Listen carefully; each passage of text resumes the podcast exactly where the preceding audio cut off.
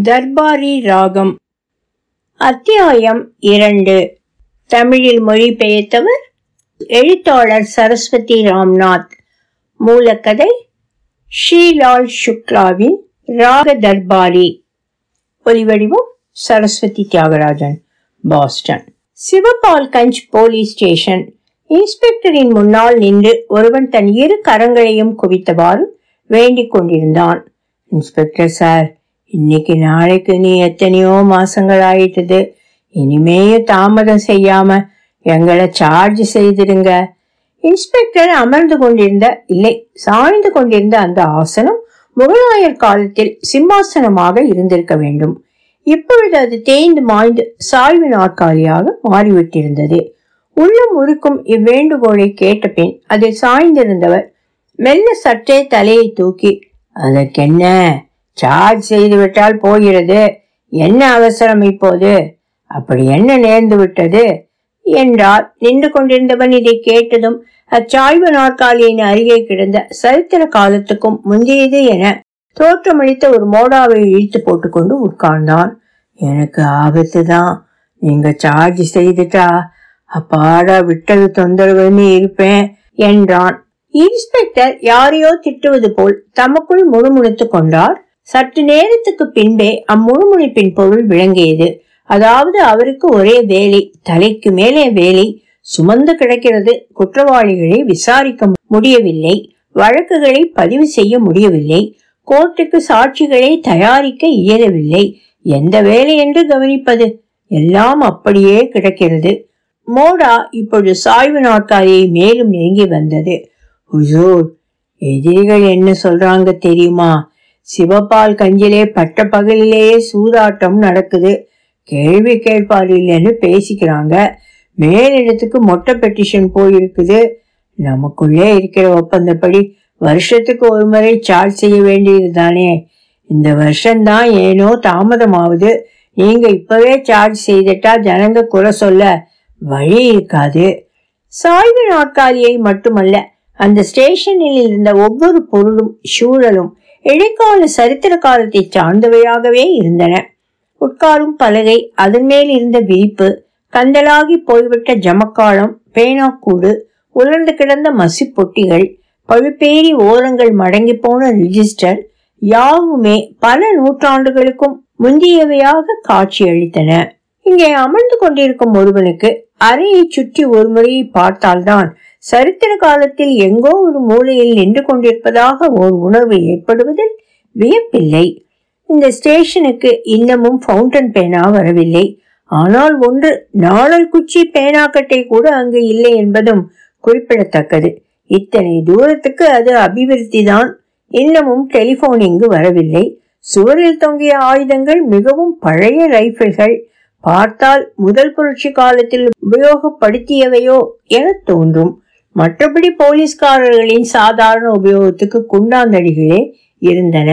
ஆறு வாய்க்கால்களை தாண்ட வேண்டாமா? நாயின் மீது லபக்கென்று பாய்ந்து இரண்டடி போட வேண்டுமா? இந்த தடிகள் மிகவும் உபயோகமானவை என்று யாரோ ஒரு கவிஞர் கூட சொல்லி இருக்கிறார் இன்று வரை இந்த ஸ்டேஷனுக்கு ஒரு ஜீப் வசதி தரப்படவில்லை. ஷேஷா காலத்திலிருந்தே அப்படி ஒரு குதிரை குதிரை என்ற பெயரில் இரண்டு மூன்று காவல்காரர்களின் அன்பான அரவணைப்பில் பராமரிக்கப்பட்டு வந்தது என்பதையும் மறப்பதற்கில்லை.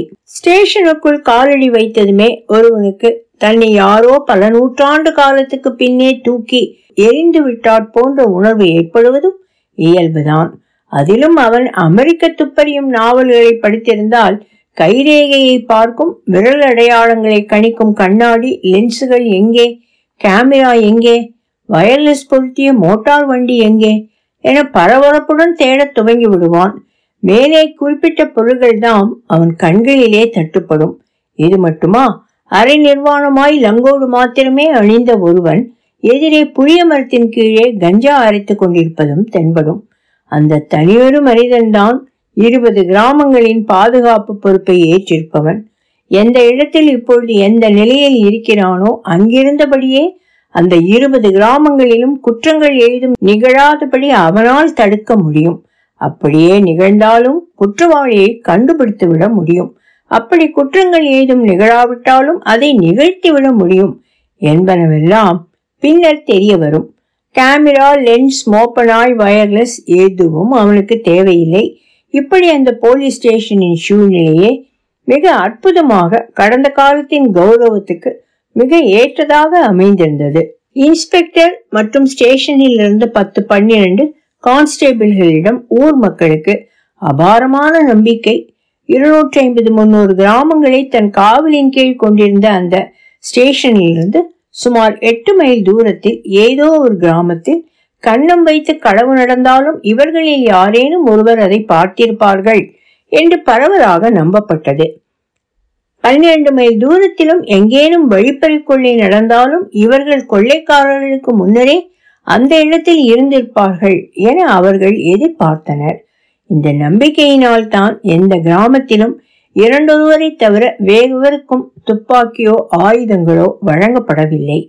ஆயுதங்களை அப்படி கொடுப்பதற்கும் பயம். நாகரீகமற்ற கிராமத்து முரட்டு மனிதர்கள் துப்பாக்கி சுட கற்றுக்கொண்டு விட்டால் கொலை விழுவது சகஜமாகிவிடும். இரத்த ஆறு பெருகி ஓடும் என அஞ்சினர். கொள்ளைக்காரர்களிடமிருந்து ஊர் மக்களை காப்பாற்றுவது என்ற பிரச்சனையை பொறுத்தவரையில் அது இன்ஸ்பெக்டர் மற்றும் பத்து பதினைந்து போலீஸ்காரர்களின் மந்திர மாயஜால திறமையை நம்பி விடப்பட்டு விட்டது எனலாம். கொலைகள் சம்பந்தப்பட்ட விஷயத்தில் இவர்களின் மகேந்திர ஜால திறமை பெரிதும் எதிர்பார்க்கப்பட்டது. ஏனென்றால் இந்த முன்னூறு கிராமவாசிகளிலும் யாருக்கு யாரிடம் பகைமை யாருக்கு யாரிடம் விரோதம் யார் யாரை பழி தீர்த்து கொள்ள துடிக்கிறார்கள் என்ற விவரமெல்லாம் ஒன்று விடாமல் அவர்களுக்கு தெரியும் என்று கருதப்பட்டது. இதனால் ஒருவரை ஒருவர் கொலை செய்துவிட முடியாதபடி அவர்களால் தடுத்து விட முடியும். அப்படியே கொலை செய்து விட்டாலும் காற்றாக பறந்து சென்று கொலைகாரனை பிடித்து விடுவார்கள். இறந்தவனின் சடலத்தை தங்கள் கைவசம் எடுத்துக்கொண்டு குருதி தோய்ந்த மண்ணை சட்டியில் வாரி எடுத்துக் கொள்வார்கள். இது மட்டுமா? கொலை நடந்ததை பார்க்காத சாட்சிகளுக்கு ஞான திருஷ்டி அளித்து விடுவார்கள். பிறகு எந்த கோட்டானால் என்ன? மகாபாரதத்தில் சஞ்சயன் குருக்ஷேத்திர யுத்த களத்தை மனக்கண்ணால் கண்டு விவரிக்கவில்லையா? அத்தகைய கண்ணால் பார்த்ததை சாட்சிகள் விவரித்து விடுவார்கள் என்றெல்லாம் மக்கள் நம்பினர். எதிர்பார்த்து கேட்டால் இந்த கடிதம் கல்வி இலாக்கா தொடர்புடையதாக எனக்கு படுகிறது. அப்படியென்றால் அதாவது உங்கள் கல்லூரி சம்பந்தப்பட்டதாக தோன்றுகிறது. ரூபனுக்கு கோபம் வந்துவிட்டது. உங்களுக்கு எங்கள் கல்லூரி என்றால் பிடிக்காது. உங்கள் கல்லூரியிலிருந்து யாரோ ஒரு பையன்தான் ராம்தீனுக்கு இந்த கடிதத்தை அனுப்பியிருக்க வேண்டும் என்று எனக்கு தோன்றுகிறது. நீ என்ன நினைக்கிறாய்? உங்கள் பார்வையில் மாணவர்கள்தான் எல்லா குற்றங்களுக்கும் பொறுப்பாளிகள். ரூபன் ஆத்திரத்துடன் கூறினான். உங்கள் கண் முன்னே யாராவது ஒருவன் விஷம் குடித்து செத்தால் கூட அது தற்கொலை என நீங்கள் ஏற்றுக்கொள்ள மாட்டீர்கள். யாரேனும் ஒரு மாணவன் விஷம் கொடுத்திருப்பான் என்று சொல்வீர்கள். ரூபன் நீ சொல்வதும் சரிதான். அவசியம் நேர்ந்தால் நான் அப்படியும் சொல்லக்கூடும். நான் பக்தாவர் சிங்கின் சீடன் அல்லவா? ஒருவேளை உனக்கு இது தெரியாதோ என்னவோ? இதன் பிறகு பேச்சு சர்க்கார் ஊழியர்களை பற்றி திரும்பியது. முன்பெல்லாம் சர்க்கார் ஊழியர்கள் எப்படி இருந்தார்கள் இப்பொழுது எப்படி இருக்கிறார்கள் என்று அலசினார்கள். ரூபனுக்கு பதினெட்டு வயது இருக்கும் உள்ளூர் கல்லூரியில் பத்தாவது படித்துக் கொண்டிருந்தான். படிப்பதில் அதிலும் பத்தாவது வகுப்பின் மீது ஒரே மோகம். கடந்த மூன்று ஆண்டுகளாக அதை விட்டு பிரியவில்லை. ரூபன் உள்ளூர் தலைவன் இந்நாட்டின் தலைவராவதற்கு நிறைய அனுபவ ஞானம் தேவை என்ற கூற்றை ரூபன் பொய்யாக்கிக் கொண்டிருந்தான்.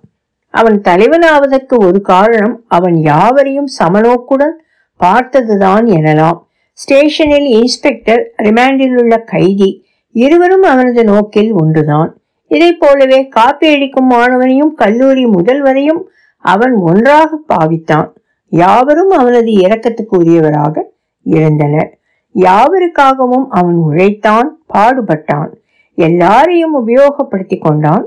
முதலாளித்துவத்தின் சின்னங்களாக விளங்கும் கடைக்காரர்கள் அவனுக்கு தங்கள் சாமான்களை விற்கவில்லை. காணிக்கையாக அர்ப்பணித்தார்கள்.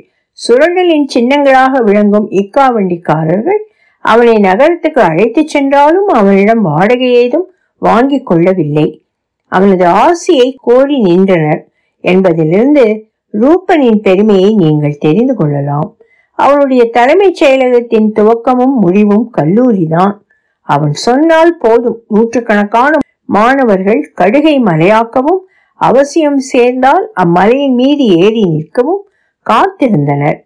பிறப்பிலேயே தலைவனாக விளங்கிய ரூபனின் தந்தையும் ஒரு தலைவர். அவரது பெயர் வைத்தியஜி. தொடரும்.